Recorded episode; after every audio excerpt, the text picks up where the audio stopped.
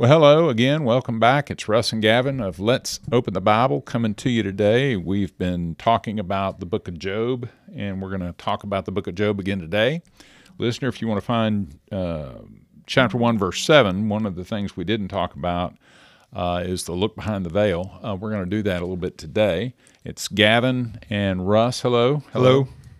Hello. And uh, so today, uh, Gavin, I'm going to pray, and uh, and then if you'll read Job 2. I think we go 1 Oh, through 10. that's right. Job 2, 1 through 10. You did say that. Yeah. Yeah, I'm lost in space. You're the organizer, but we're Yeah. going to go Job 2, 1 through 10. I still had uh, chapter one, verse seven on my mind. So Okay.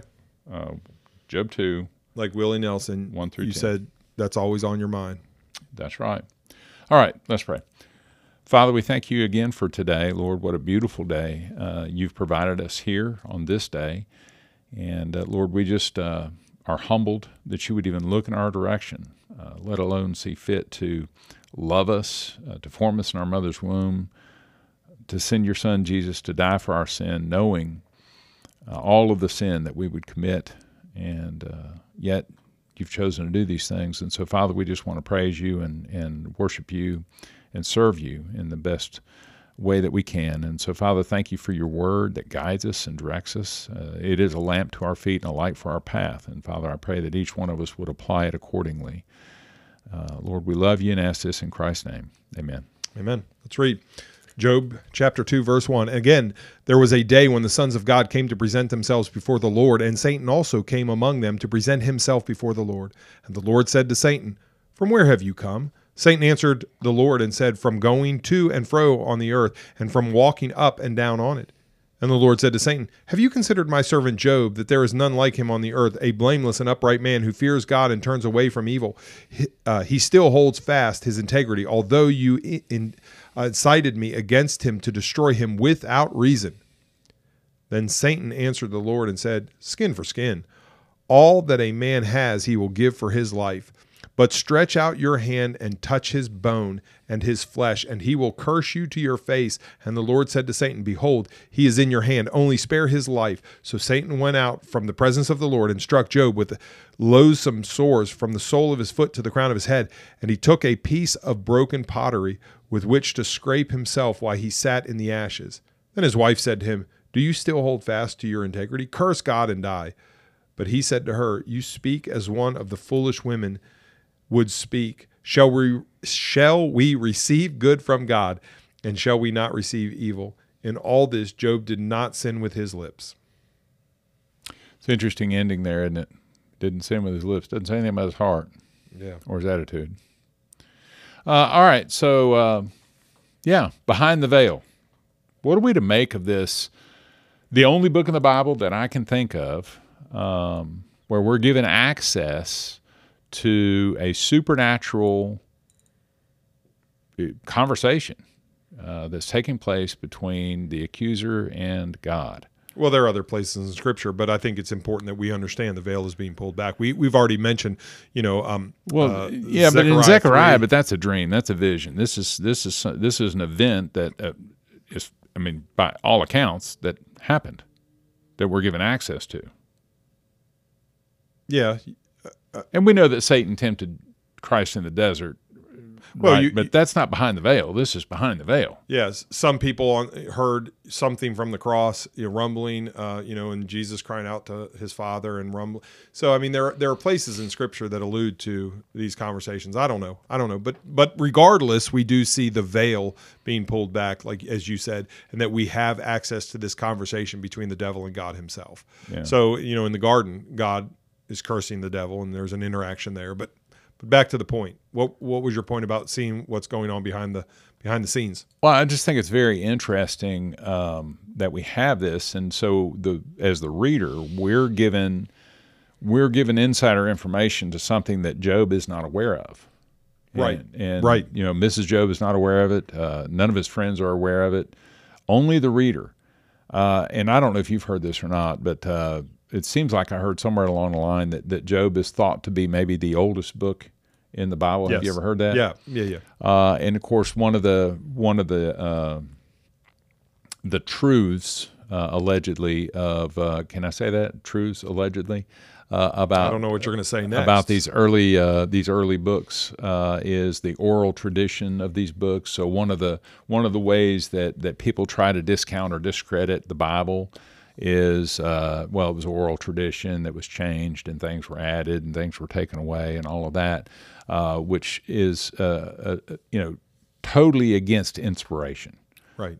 Um, but uh, that's that's what uh, that's what liberal uh, theology gives you. It always looks to discredit the miracles of God and, and the things of God.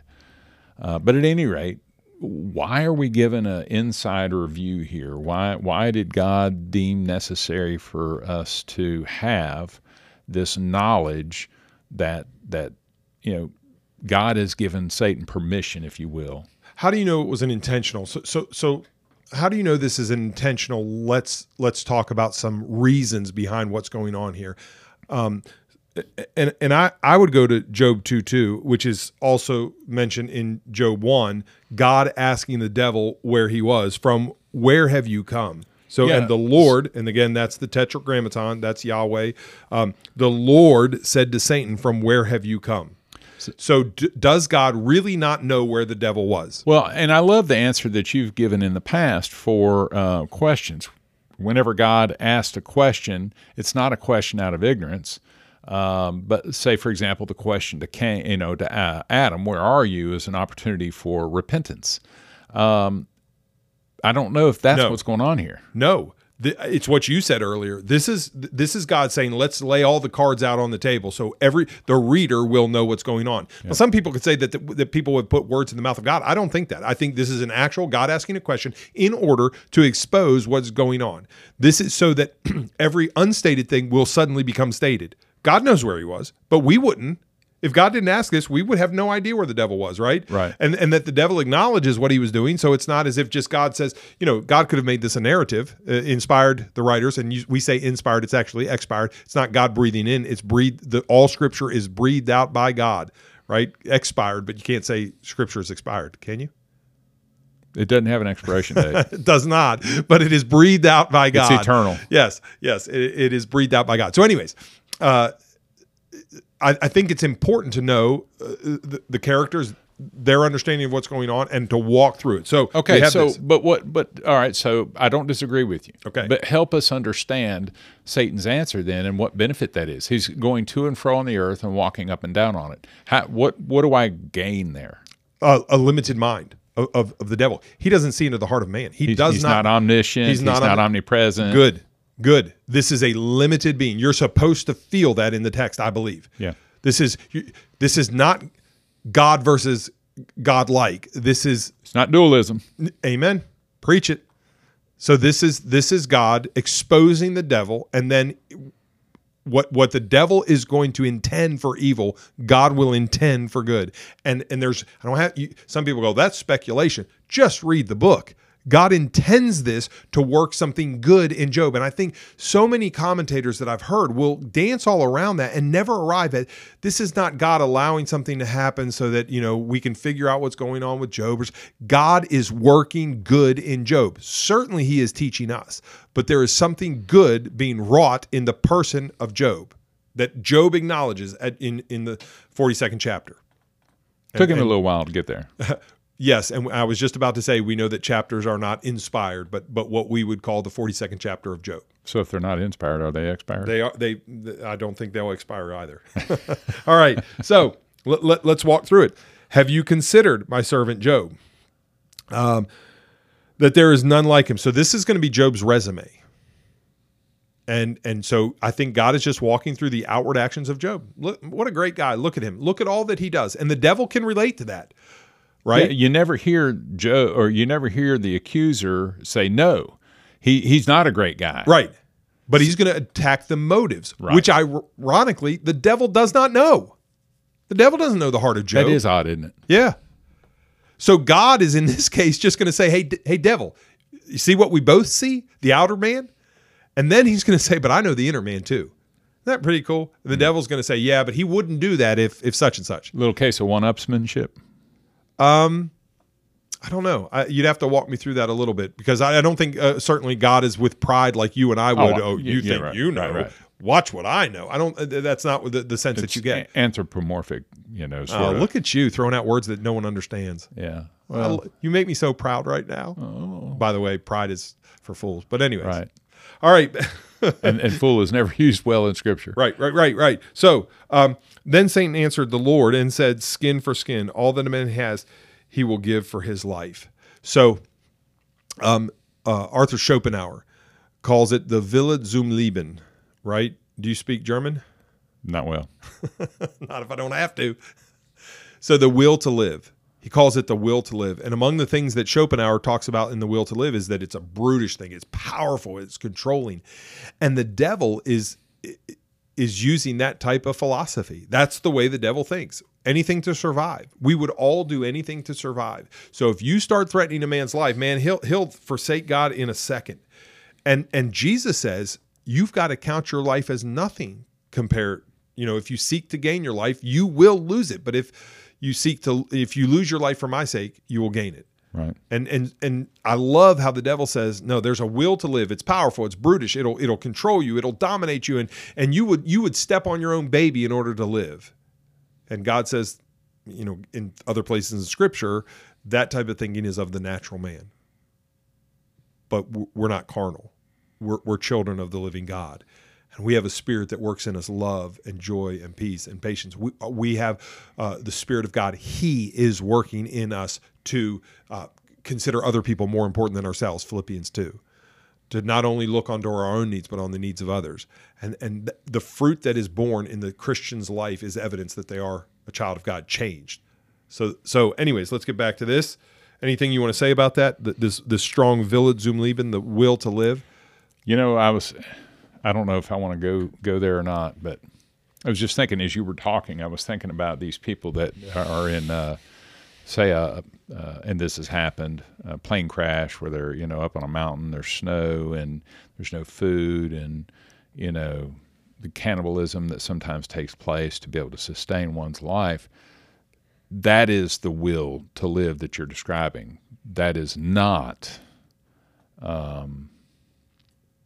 uh, the godly choice, you know, to unless we're talking about somebody that's already expired. But um, So you're talking about though that, that you know it's, it seems to me you're talking about those that have already passed. So, so in alive, every one of those that, to my knowledge, had passed. yeah, but there there are some that in in the history of mankind there have been people that were so hungry, and and I think even in Scripture where you know they cannibalized their children and different things like that. Yeah, I, I was just looking at the the uh, the Dudley Stephens case, a maritime law case about these two men that that actually actively took the life of somebody and then I mean it, it is a grisly story. And from what I remember about that as i i the, the their journal or something said there was an entry as as they were saved as a boat came up to them we had just finished our morning meal as the boat approached and their morning meal and so they had been co- consuming this cabin boy that they had killed Golly, in that in that just absolutely grotesque but but you know that's what the devil's counting on right? that we would do anything That's the type to of behavior.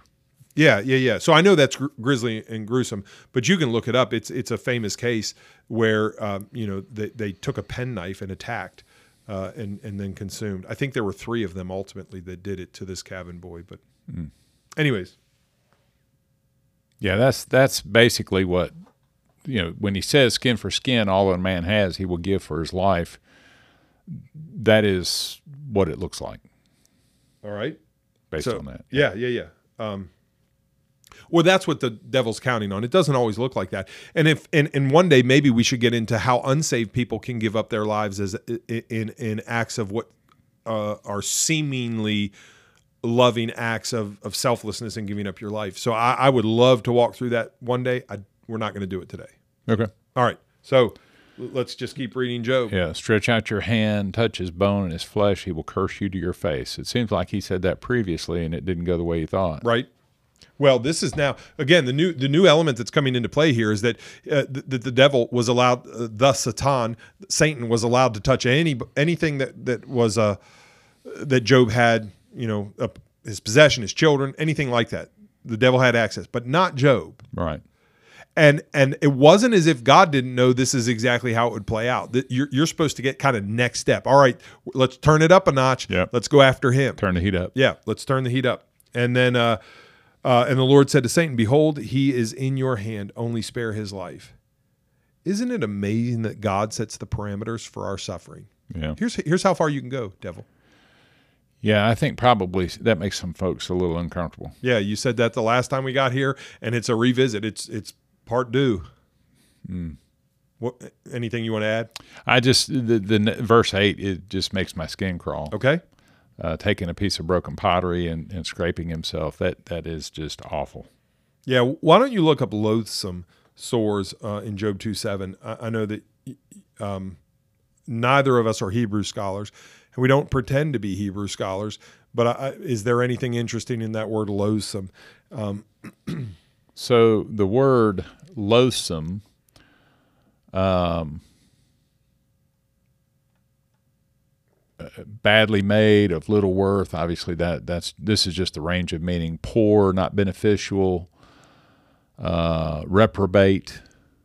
So, so I, what I'm understanding is that it's an adjective added to just uh, to add to the the, the It's an- sores. yeah, it's an adjective. Yeah, but it's to add to the sores. So this, you know, it's not just a sore; it's a It's not loathsome just a sore. sore, It's a- right? Yeah, it, It's like a boil. yeah, uh, an ulcer, inflamed spot, probably had some kind of a pus. Hmm. Yeah, this is not just not a very pleasant conversation all the way around. yeah. And that, and that, I, do you do you find yourself ever churching up Job? And by that I mean not allowing yourself to think that ten of your kids have just died.